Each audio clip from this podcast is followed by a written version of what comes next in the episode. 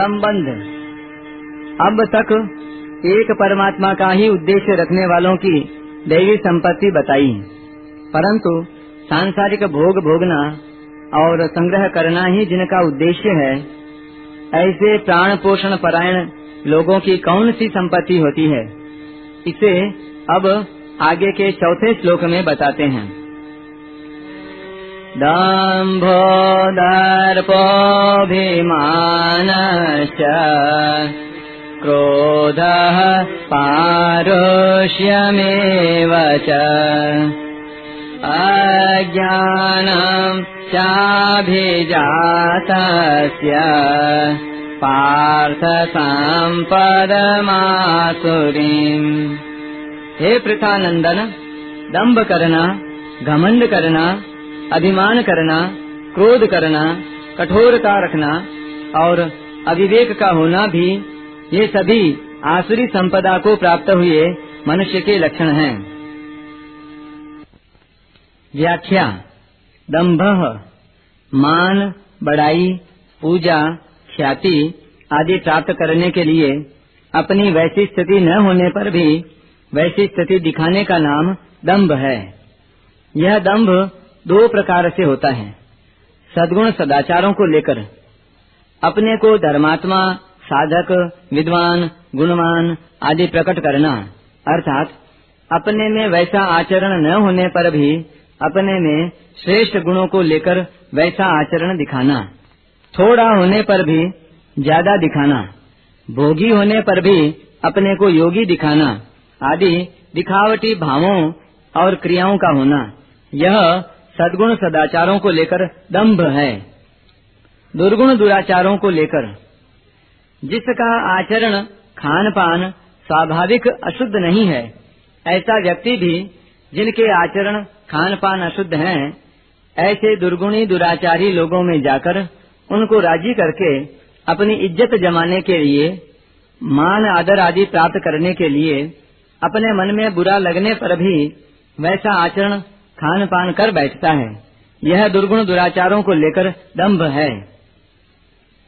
तात्पर्य यह है कि जब मनुष्य प्राण, शरीर, धन, संपत्ति, आदर, महिमा आदि को प्रधानता देने लगता है, तब उसमें दम्भ आ जाता है। दर्प, घमंड का नाम दर्प है। धन वैभव, ज़मीन जायदाद, मकान परिवार आदि ममता वाली चीज़ों को लेकर अपने में जो बड़प्पन का अनुभव होता है, वह दर्प है। जैसे, मेरे पास इतना धन है, मेरा इतना बड़ा परिवार है, मेरा इतना राज्य है, मेरे पास इतनी ज़मीन जायदाद है, मेरे पीछे इतने आदमी हैं, मेरी आवाज़ के पीछे इतने आदमी बोलते हैं, मेरे पक्ष में बहुत आदमी हैं। धन संपत्ति वैभव में मेरी बराबरी कौन कर सकता है? मेरे पास ऐसे ऐसे पद हैं, अधिकार हैं। संसार में मेरा कितना यश प्रतिष्ठा हो रही है। मेरे बहुत अनुयायी हैं। मेरा संप्रदाय कितना ऊँचा है। मेरे गुरुजी कितने प्रभावशाली हैं। अभिमान अहंता वाली चीज़ों को लेकर, अर्थात स्थूल, सूक्ष्म और कारण शरीर को लेकर अपने में जो बड़प्पन का अनुभव होता है, उसका नाम अभिमान है। जहाँ अभिमान और दर्प दोनों में से कोई एक आता है, वहाँ अभिमान के ही अंतर्गत दर्प और दर्प के ही अंतर्गत अभिमान आ जाता है। परंतु जहाँ ये दोनों एक साथ स्वतंत्र रूप से आते हैं, वहाँ दोनों में थोड़ा अंतर हो जाता है। ममता की चीज़ों को लेकर दर्प और अहंता की चीज़ों को लेकर अभिमान कहा जाता है। अर्थात, बाहरी चीज़ों को लेकर अपने में जो बड़प्पन दिखता है, वह दर्प है और विद्या, बुद्धि आदि भीतरी चीज़ों को लेकर अपने में जो बड़प्पन दिखता है, वह अभिमान है। जैसे, मैं जाति पांति में कुलीन हूँ मैं वर्ण आश्रम में ऊँचा हूँ। हमारी जाति में हमारी प्रधानता है। गाँव भर में हमारी बात चलती है। अर्थात हम जो कह देंगे, उसको सभी मानेंगे। हम जिसको सहारा देंगे, उस आदमी से विरुद्ध चलने में सभी लोग भयभीत होंगे। और हम जिसके विरोधी होंगे, उसका साथ देने में भी सभी लोग भयभीत होंगे। राज दरबार में भी हमारा आदर है। इसलिए हम जो कह देंगे, उसे कोई टालेगा नहीं। हम न्याय, अन्याय, जो कुछ भी करेंगे, उसको कोई टाल नहीं सकता। उसका कोई विरोध नहीं कर सकता। मैं बड़ा विद्वान हूँ। मैं अणिमा, महिमा, गरिमा आदि सिद्धियों को जानता हूँ। इसलिए सारे संसार को उथल पुथल कर सकता हूँ। क्रोध, दूसरों का अनिष्ट करने के लिए अंतकरण में जो जलनात्मक वृत्ति पैदा होती है, उसका नाम क्रोध है। मनुष्य के स्वभाव के विपरीत कोई काम करता है तो उसका अनिष्ट करने के लिए अंतकरण में उत्तेजना होकर जो जलनात्मक वृत्ति पैदा होती है, वह क्रोध है। क्रोध और क्षोभ में अंतर है। बच्चा उदंडता करता है, कहना नहीं मानता तो माता पिता उत्तेजना में आकर उसको ताड़ना करते हैं। यह उनका क्षोभ है, यानी हृदय की हलचल है, क्रोध नहीं। कारण कि उनमें बच्चे का अनिष्ट करने की भावना होती ही नहीं, प्रत्युत बच्चे के हित की भावना होती है। परंतु यदि उत्तेजना में आकर दूसरे का अनिष्ट अहित करके उसे दुख देने में सुख का अनुभव होता है तो यह क्रोध है। आसुरी प्रकृति वालों में यही क्रोध होता है। क्रोध के वशीभूत होकर मनुष्य न करने योग्य काम भी कर बैठता है, जिसके फलस्वरूप स्वयं उसको पश्चाताप करना पड़ता है। क्रोधी व्यक्ति उत्तेजना में आकर दूसरों का अपकार तो करता है, पर क्रोध से स्वयं उसका अपकार कम नहीं होता। क्योंकि अपना अनिष्ट किए बिना क्रोधी व्यक्ति दूसरे का अनिष्ट कर ही नहीं सकता। इसमें भी एक मर्म की बात है कि क्रोधी व्यक्ति जिसका अनिष्ट करता है, उसका किन्हीं दुष्कर्मों का जो फल भोग रूप से आने वाला है, वही होता है। अर्थात, उसका कोई नया अनिष्ट नहीं हो सकता। परंतु, क्रोधी व्यक्ति का दूसरे का अनिष्ट करने की भावना से और अनिष्ट करने से नया पाप संग्रह हो जाएगा, तथा उसका स्वभाव भी बिगड़ जाएगा। यह स्वभाव उसे नरकों में ले जाने का हेतु बन जाएगा, और वह जिस योनि में जाएगा, वहीं उसे दुख देगा। क्रोध स्वयं को ही जलाता है। क्रोधो ही शत्रु प्रथमो नराणाम देह स्थितो देह विनाशनाय यथा स्थितः काष्ठगतो हि वह्निः, स एव वह्निर्दहते शरीरम। क्रोध ही मनुष्य का प्रथम शत्रु है, जो देह में स्थित होकर देह का विनाश करता है। जैसे लकड़ी में स्थित अग्नि लकड़ी को ही जलाती है ऐसे ही देह में स्थित क्रोध रूपी अग्नि देह को ही जलाती है। क्रोधी व्यक्ति की संसार में अच्छी ख्याति नहीं होती, प्रत्युत निंदा ही होती है। खास अपने घर के आदमी भी क्रोधी से डरते हैं। इसी अध्याय के 21वें श्लोक में भगवान ने क्रोध को नरकों का दरवाज़ा बताया है। जब मनुष्य के स्वार्थ और अभिमान में बाधा पड़ती है, तब क्रोध पैदा होता है। फिर क्रोध से सम्मोह सम्मोह से स्मृति विभ्रम स्मृति विभ्रम से बुद्धि नाश और बुद्धि नाश से मनुष्य का पतन हो जाता है। पारुष्यम। कठोरता का नाम पारुष्य है। यह कई प्रकार का होता है, जैसे शरीर से अकड़ कर चलना टेढ़े चलना यह शारीरिक पारुष्य है। नेत्रों से टेढ़ा टेढ़ा देखना यह नेत्रों का पारुष्य है।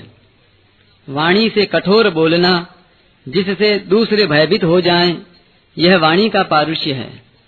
दूसरों पर आफत संकट दुख आने पर भी उनकी सहायता न करके राज़ी होना आदि जो कठोर भाव होते हैं यह हृदय का पारुष्य है। जो शरीर और प्राणों के साथ एक हो गए हैं, ऐसे मनुष्यों को यदि दूसरों की क्रिया, वाणी बुरी लगती है तो उसके बदले में वे उनको कठोर वचन सुनाते हैं, दुख देते हैं। और स्वयं राज़ी होकर कहते हैं कि आपने देखा कि नहीं? मैंने उसके साथ ऐसा कड़ा व्यवहार किया कि उसके दांत खट्टे कर दिए। अब वह मेरे साथ बोल सकता है क्या? यह सब व्यवहार का पारुष्य है। स्वार्थ बुद्धि की अधिकता रहने के कारण मनुष्य अपना मतलब सिद्ध करने के लिए अपनी क्रियाओं से दूसरों को कष्ट होगा, उन पर कोई आफत आएगी, इन बातों पर विचार ही नहीं करता।